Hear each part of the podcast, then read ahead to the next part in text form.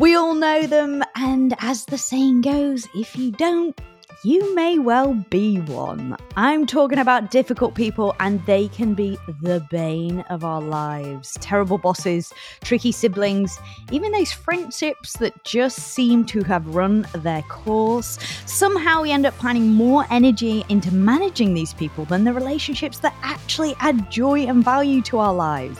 So, how do we deal with them whilst protecting our energy? And when is it time to just call it a day?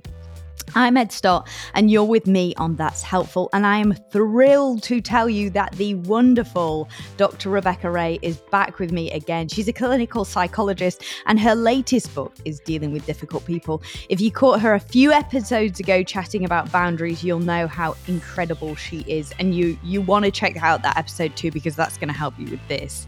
Beck, thank you so much for coming back. I'm so excited to have you here.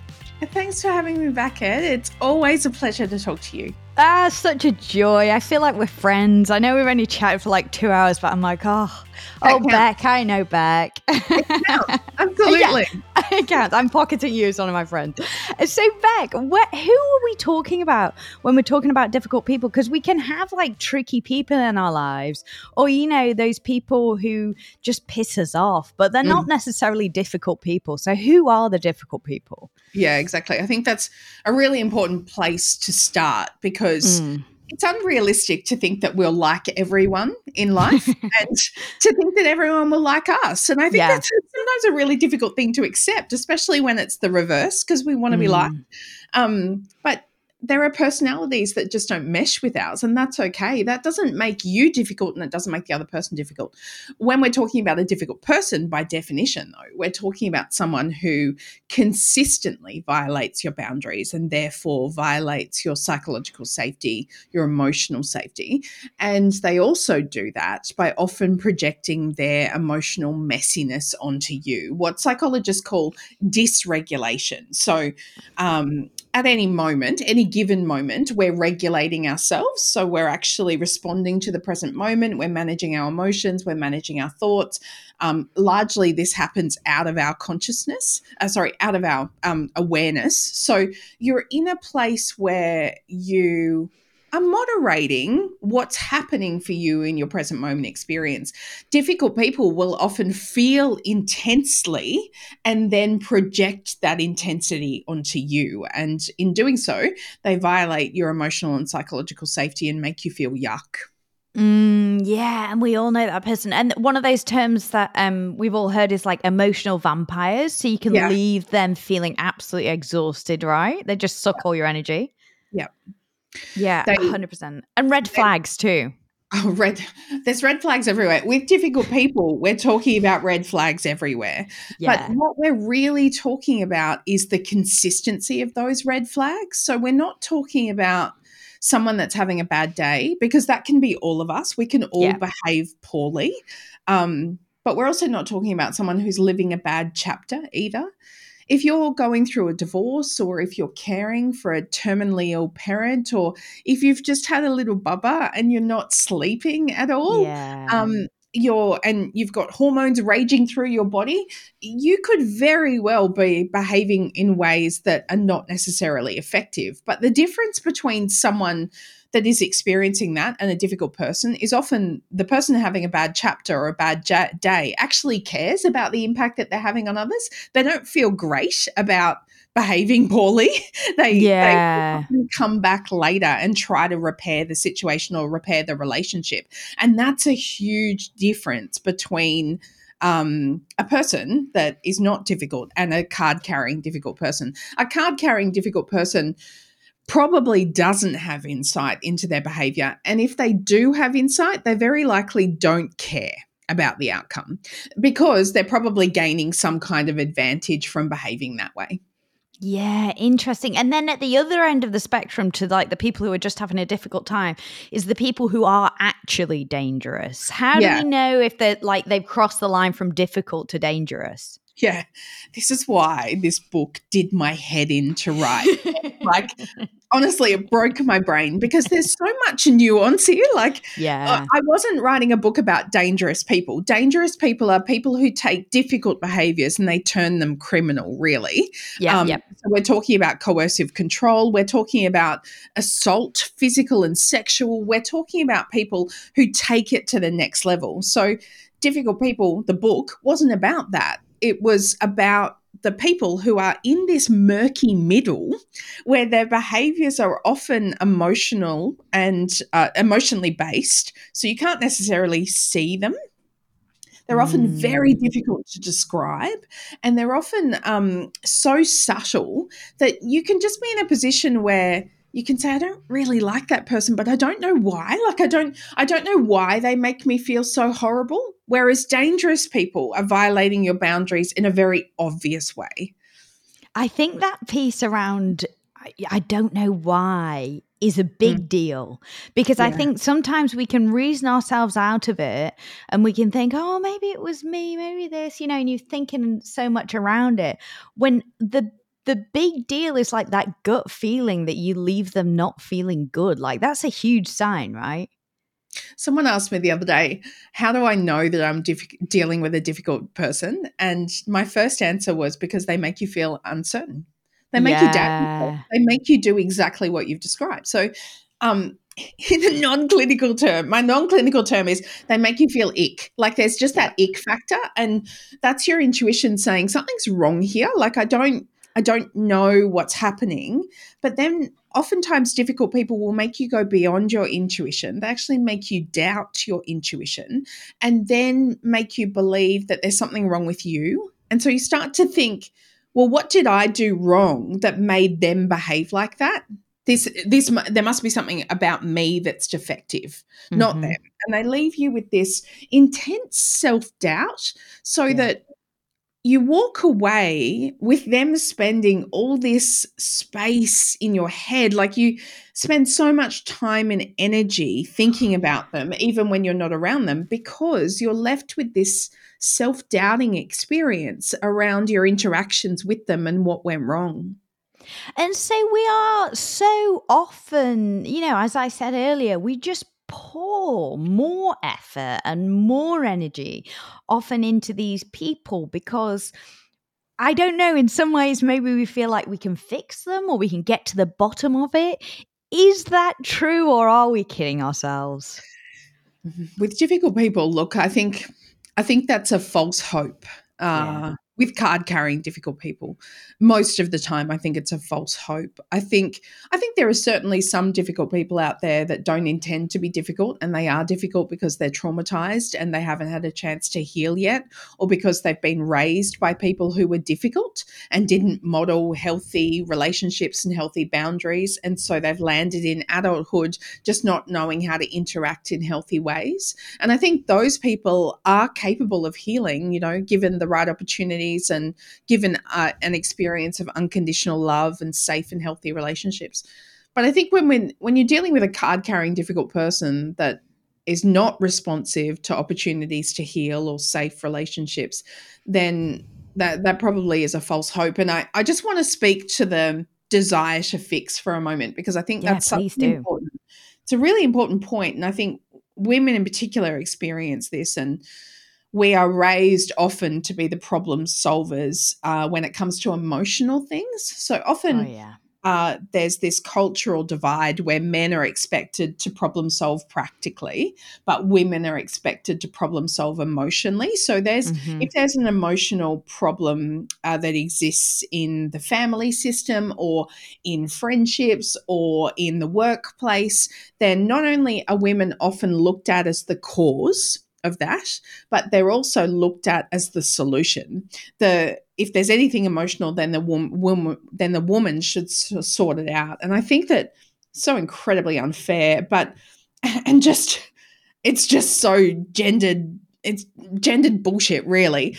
But what we're dealing with is we're also dealing with brains no matter the gender, that have a negativity bias. So, research shows us that, you know, from an evolutionary perspective, we have uh, been made up of DNA of um, hominids 100,000 years ago that were roaming the savannah in clans that uh, were facing life or death situations on a daily basis. So the software that we're dealing with in our brains is incredibly old and hasn't been updated to 2023, where most of us are not facing life or death on a daily basis. But we're still dealing with this brain neural software that prioritizes focusing on problems and the solving of those problems because then we'll be safe. Because once upon a time, 100,000 years ago, if you didn't worry about where your next water source or food source was going to come from, if you didn't worry about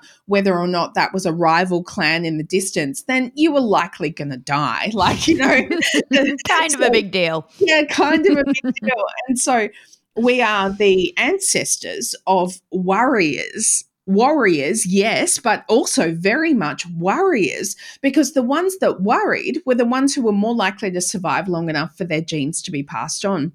So we today we have brains that have this negativity bias to look for the problem.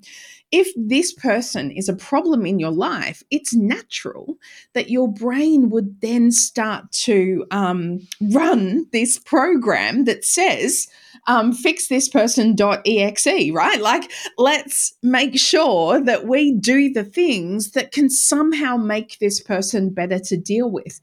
The unfortunate thing is, though, that we can't control other people. Like, mm. I, when I had a conversation with my publisher about writing this book, I um, I had this conversation with her. She's like, "Can you just write this book where you talk about what to do and how to manage these people?" And I was like, "Well, no."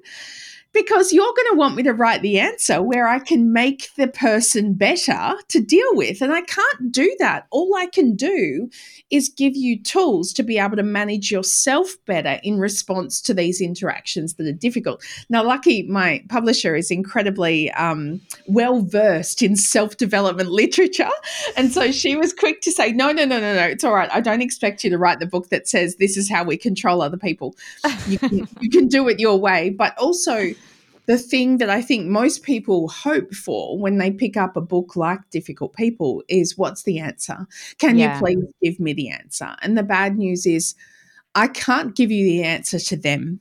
I can give you understanding to how eh, the very uh, likelihood is that you know they developed in a certain way or they weren't provided for in a certain way which has made them difficult i can help you understand why they're doing what they're doing but i can't help you to change what they're doing i can only help you to change what you do in response which is so important. I want to talk about some of the techniques we can use to, um, you know, operate ourselves around difficult people in a second. Yeah. But from the, initially, is it important that we try to understand where they're coming from and how they're reacting to us? Yeah, I think it is because I think that that helps with the um, creation of empathy. It yeah. helps to provide us with greater levels of empathy, and that then means that we can stick to our values of being decent people. Because I think even if someone's behaving in a difficult way around you, if you then uh, stoop to their level and start behaving yeah. in ways that are similar, you're going to feel not so great about yourself. You're very likely going to feel out of integrity with your own values around relationships and around who it is that you want to be and what you want to stand for. And I think empathy is the foundation that we all need to function in healthy ways in our relationships. So I think even to deal with the difficult person in a healthy way, I think what happens beyond, sorry, what happens at the basis of that is that you develop empathy for their experience first. Now, let me just clarify what empathy is in case it gets confused for our listeners.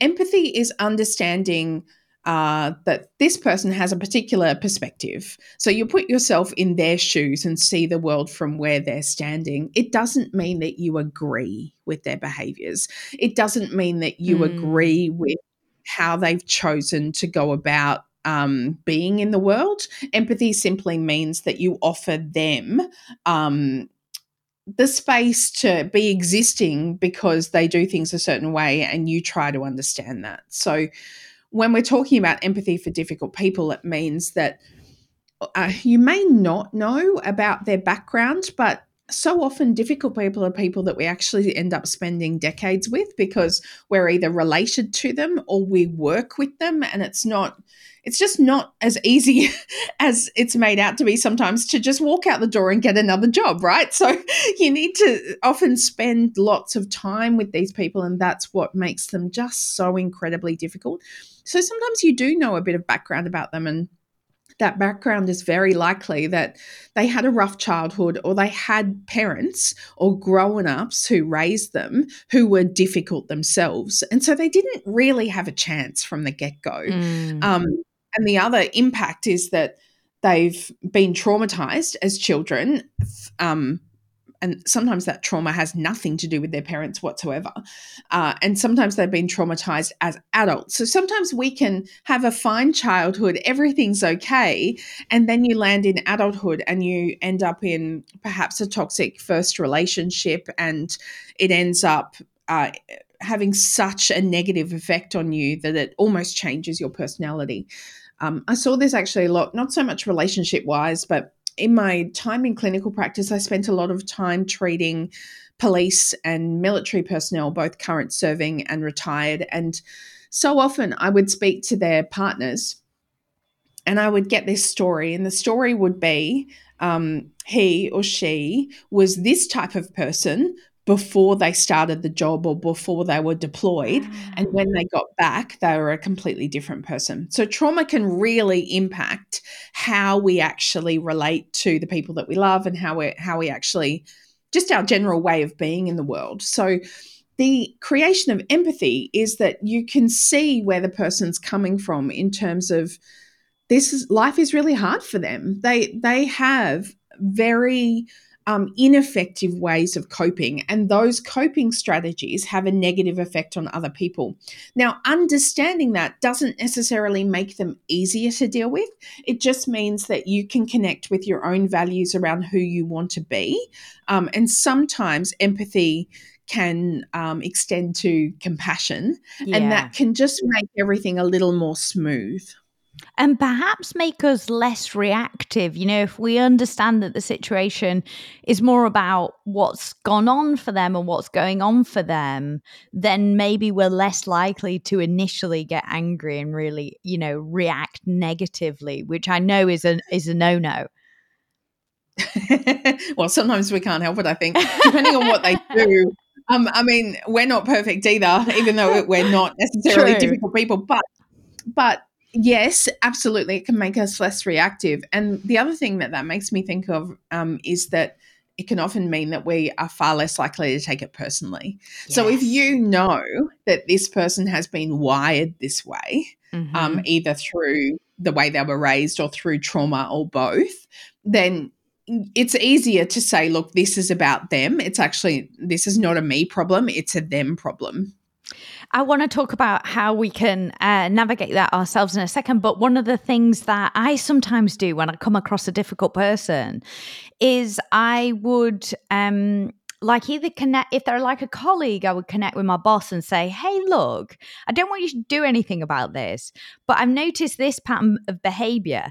Is this consistent with how this person reacts with everybody in the team or is this just about me? And often they come back and they go nah that's just how they operate. And then i'm like well f- that's fine then if it's not about me personally absolutely fine i can manage that. But i think that yeah. reassurance that it's not just you it's not a personal thing is massive to me. Yes, it's so true because that means that you can then sit back and go, okay, I don't need to turn myself inside out and yeah. upside down mm. make sure that I'm different in response to them.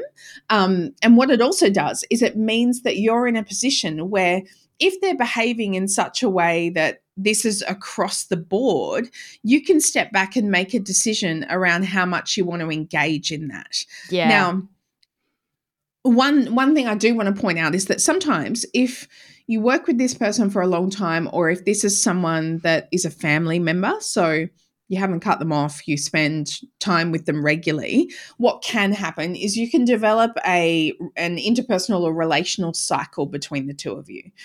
So what happens is this person does that and in response, you do this. And around and around we go. So we end up in these behavioral patterns where the difficult person does their difficult thing and we expect them to do that difficult thing. So in defense to be able to protect ourselves and cope we then do the thing that probably maximizes they continue doing difficult things. Right. yeah yeah yeah. And around and around. Like it just repeats. And so part of uh, one of the things I wanted to do in writing Difficult People was to help people raise their awareness of their own behaviors in relation to these people that might be perpetuating cycles that they actually don't want to continue participating in. Mm-hmm. Oh, it's so true, isn't it? So, if we've gotten to the point where we've understood their situation, you know, we've co- we're coming from a place of empathy, and um, we've identified they're a difficult person. They're not just having a shitty week. You know, they actually need addressing.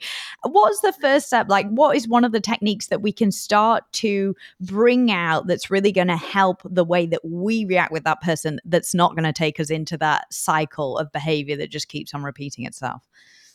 So the first thing is to set boundaries. And yeah. I know that might sound just so obvious, but one of the things about uh, the boundaries that we're talking about here, we're, talk- we're very likely talking about emotional boundaries being crossed, is that emotional boundaries are so subtle and often intangible that you can't assume that people will know that the boundaries are there. Mm. You just mm. can't mm. because how do they know that you've got this very specific boundary around this very specific way of doing things that you've not told anyone? Like people aren't mind readers. And so I think even with difficult people, we need to, uh, perhaps especially with difficult people, we need to go back to basics and think, hold on, does this person actually know that I have a boundary around that? So um, let's, uh, uh for example, I was raised by grown ups who often raised their voice. Um, and I don't love it. It triggers me. It makes me feel very uncomfortable. And I, what happens is I can become dysregulated if I'm yelled at. Mm-hmm. So it activates my fight flight response. I, which then means I'm not thinking clearly. I become overwhelmed emotionally, and I will tend to shut down. So I actually can't. I don't necessarily run, um, but I will tend to shut down. I just can't communicate.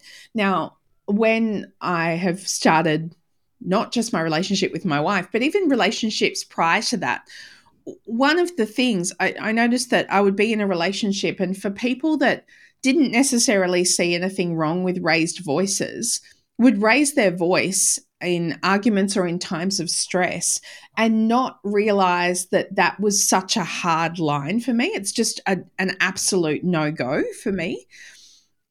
And so I had to stop and go, hold on a second. I think I need to say this out loud. Like, yeah. I, th- I think I actually need to say, uh, I'm not available for any conversation where voices are raised. So we're not even talking full blown yelling. I'm talking even just the most mildest raise in a voice, rise in a voice can trigger me. So that is not necessarily a boundary for everyone. It can be very subtle. So we need to go back to basics and go, okay, have I communicated this? Because a boundary is not a boundary unless people know about it. Now, because we're not talking about different, uh, sorry, dangerous people, mm. uh, we can assume that most people understand sexual and physical boundaries, right? Yeah. Don't don't don't be a dick. Don't hit people. Yeah. Don't don't go and violate people without their consent. You know, like honestly, like really. So we can just assume that's in the dangerous category. But then we come back to emotional boundaries. They're just so subtle that stop and have a think. Does this person actually know that you have a boundary around this? Um, does the boundary exist? Has the boundary been communicated? Yeah. Now, most people are going to be able to say yes. Most people are going to be able to say, look, I realized the boundary hadn't been communicated and I have tried to communicate it, and this person just doesn't care. Yeah. That's, so then we get to step two. Okay. So you've tried communicating it and it hasn't worked. What are you going to do now? The next thing is, and this is this can be a really hard thing to swallow. And so I really want listeners to understand that I know this is a really tough truth. Yeah. But I also want you to understand you've got permission for this. And the permission is that as an adult, you get to have um, full consent and full decision making around which other adults continue to have access to you based on those that harm you. Yes. So if there is another adult out there that you have ongoing access, uh, sorry, ongoing um, uh, relationships with, and you continue interacting with them, and they have access to you and your personal resources like your time, your energy, your attention, your love, your care, you get to withdraw the privilege of having access to you if this person is harming you, even if that person shares your DNA. So, in other words, you're allowed to walk away, and you're allowed to walk away permanently if this person continues to be harmful to you. Now, that's a big thing. And now I also want to speak to the fact that you might not want to. Mm. There hmm. are series of reasons why we don't just walk around cutting people off, because sometimes it's just not that simple. Sometimes you can't just cut someone off or it doesn't fit with your values and who you want to be to just cut your parent off or to cut your sister out of your life or to completely walk away from a friend that you've been um, friends with for perhaps decades. I get that. I get that everyone has particular reasons why they don't want to go down that path.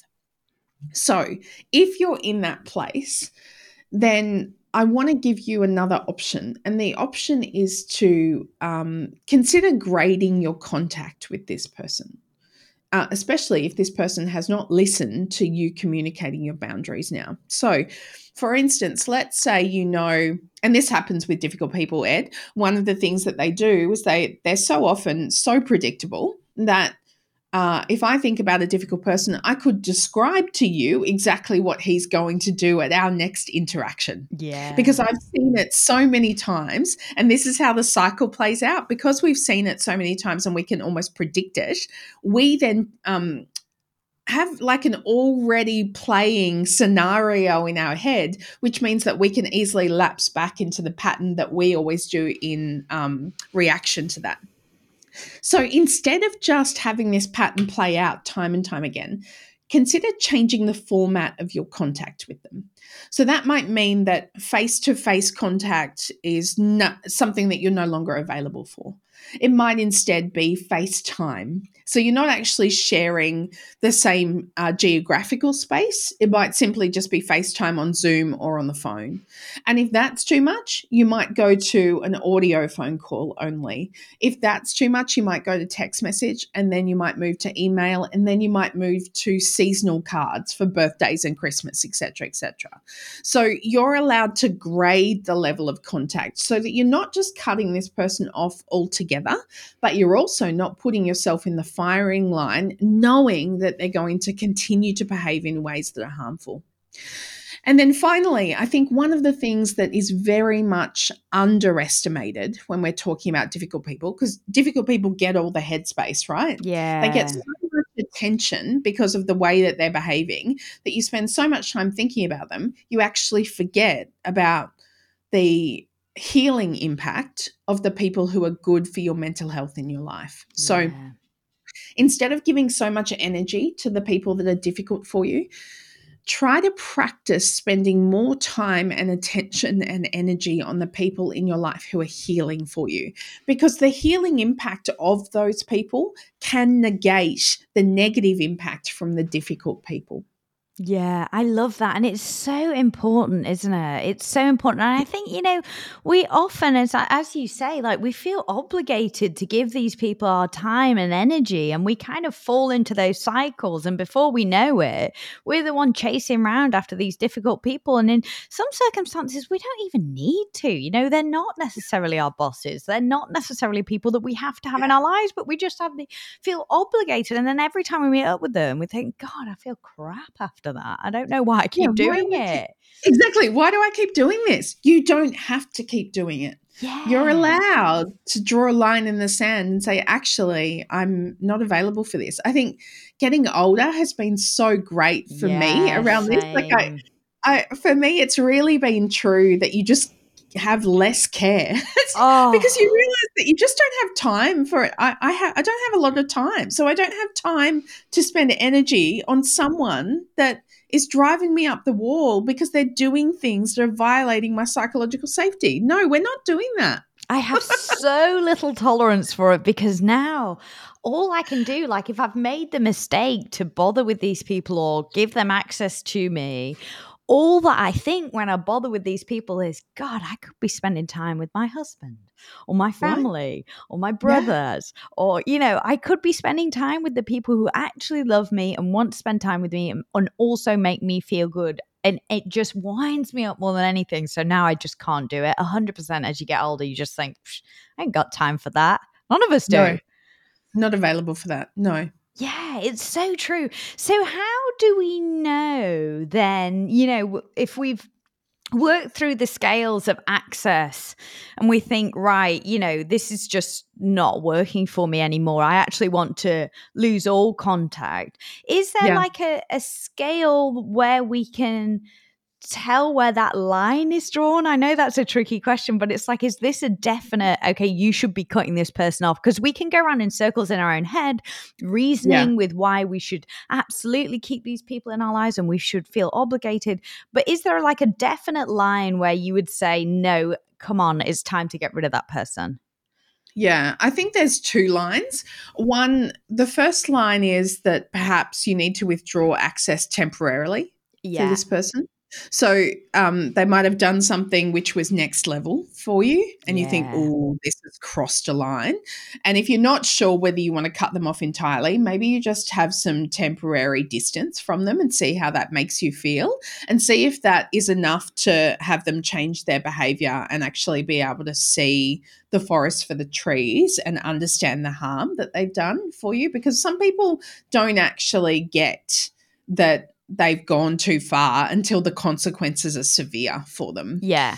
And then the next thing, the final line when cutting someone out, uh, cutting someone off, I can't, I can't give you that because there's so many different scenarios. Like we could be talking about a trillion different scenarios in someone's life, but what I can speak to is the emotional impact. Yeah. So, if the emotional impact is enough that it's violated your values so deeply then it's very likely that we're moving towards uh, this person not having access to you anymore. And I can think of, so for example, I'm married to a woman. When I first um, was in a relationship with Nissa, I dated men all my life and I I experienced some microaggressions from my parents. So the microaggressions were things like, oh, um, maybe just uh, be careful about, um, like, I just I noticed that you put your hand on Nissa's knee um, in front of Nan and Pop, and so I just don't want Nan and Pop to feel uncomfortable. So maybe just um, be careful doing that. And um, so this happened 10 years ago and it's still I I can tell you exactly where yeah. we, I can tell you what Nissa was wearing. Like I I was so it's landed in my head so clearly that it hurt a lot. And those microaggressions continued for um, some months, uh, maybe even a year. And my parents are not people who are necessarily going to evolve. And one of the problems with being a psychologist, one of the problems also with just being a person who is inf- um, interested in their own personal growth, is that the people who you love, who are around you, probably, I'm not, no, it's not probably, because we can choose friends and friend we often choose friends based on their value and where they're at in their stages of growth but sometimes family won't grow anywhere near um, to your level of growth, mm. and you need to mm. make a choice to accept that, to keep them around, or to make a decision around them still being in your life. Now, I wasn't going to cut my parents off over those microaggressions, but it did make me think how am I going to behave and what am I going to accept from them over time? Now, if I had have gotten into a relationship with Nissa and they said, look, we don't accept that you love this person because of her gender, then that very likely would have been a situation where I would have certainly not happily cut them off. That would have hurt me very greatly. Um, but that would have been a severe violation. So we would have been certainly looking at that second line where this is not acceptable. Um, and therefore, no, I'm not doing this. So I think it's it's very uh, individual. It's very mm. individual in terms of what's the impact on you what's the situation that we're talking about you know and how often is it happening and do you still have time for it like we just said do you do you want to be making space in your life for this kind of repetition of harm that's happening and if not then maybe this is the time for you to step back and at least try that temporarily temporary distance and I've heard you talk about this before, but also uh, just knowing that some people aren't meant to be in your life forever. Some people are just there for a season or a time, and that and that's okay, yeah. right? It really is okay. I think um, we we just fail as a culture. I think to acknowledge that to be human means to change we are always dynamic. We're always evolving and changing, or at least those of us that are interested in growing and reaching our potential are.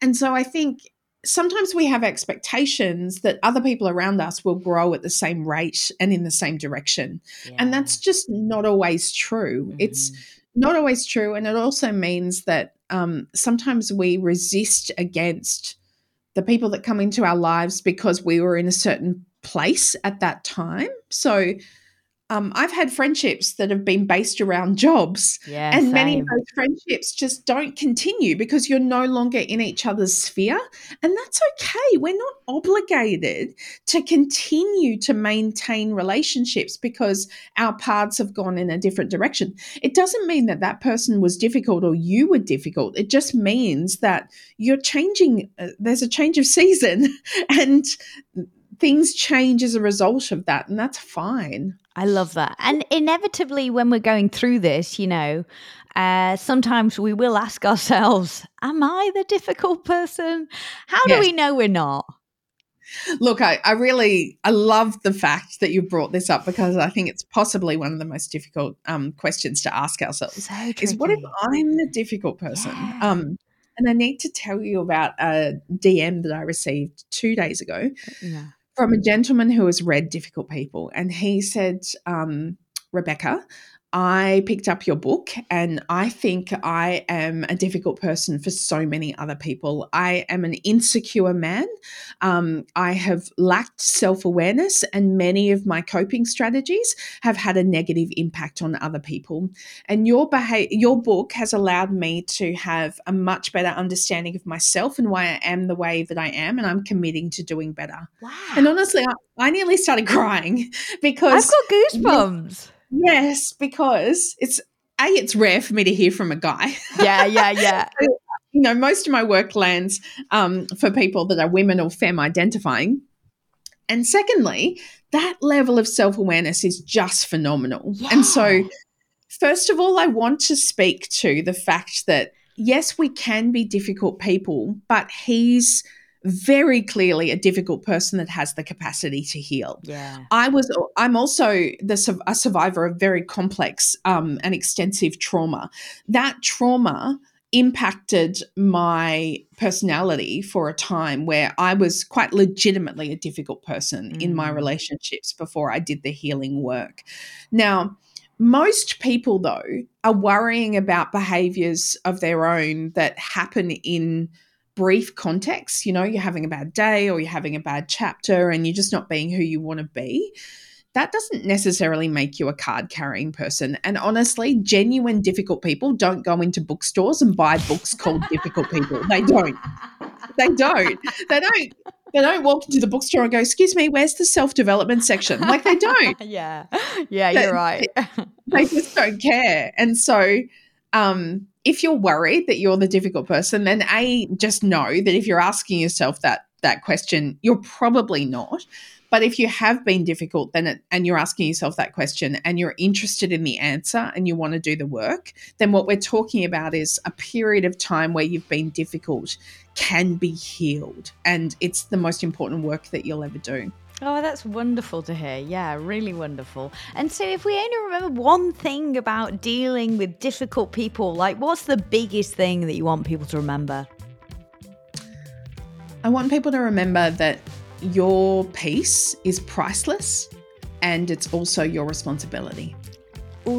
I love that. Beck, that is so good. I love that. Amazing. Thank you so much, Rebecca.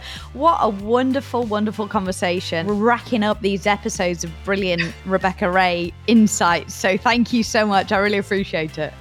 Thanks for having me, Ed. Dr. Rebecca Ray is the author of Dealing with Difficult People. She's a clinical psychologist. And as I said, I've also got an episode with Beck on boundaries, what they really are, and how to implement them and actually enforce them and stick to them with the people around you. It's going to change your life if you feel like boundaries is a challenge for you. And also, I learned so much. I didn't feel like I was a person who had any problems with boundaries, but I genuinely learned so much. It's fabulous. And also, uh, giving you insight into whether you might be stepping on other people's boundaries is really brilliant. So, I recommend you taking a listen. I'm going to include that in the show notes, as well as all Beck's books, so you can check that out and where to find her on social media because she's always sharing real useful stuff over there too. Thank you so much for joining me. If you've just joined us for the first time today, welcome. Please subscribe so you don't miss an episode. If you're enjoying it, leave me a review. I'm not going to start nagging you. You might as well just do it and then we can all put that to bed. Thank you so much for joining me. I'm Ed Stott and I sincerely hope that's helpful.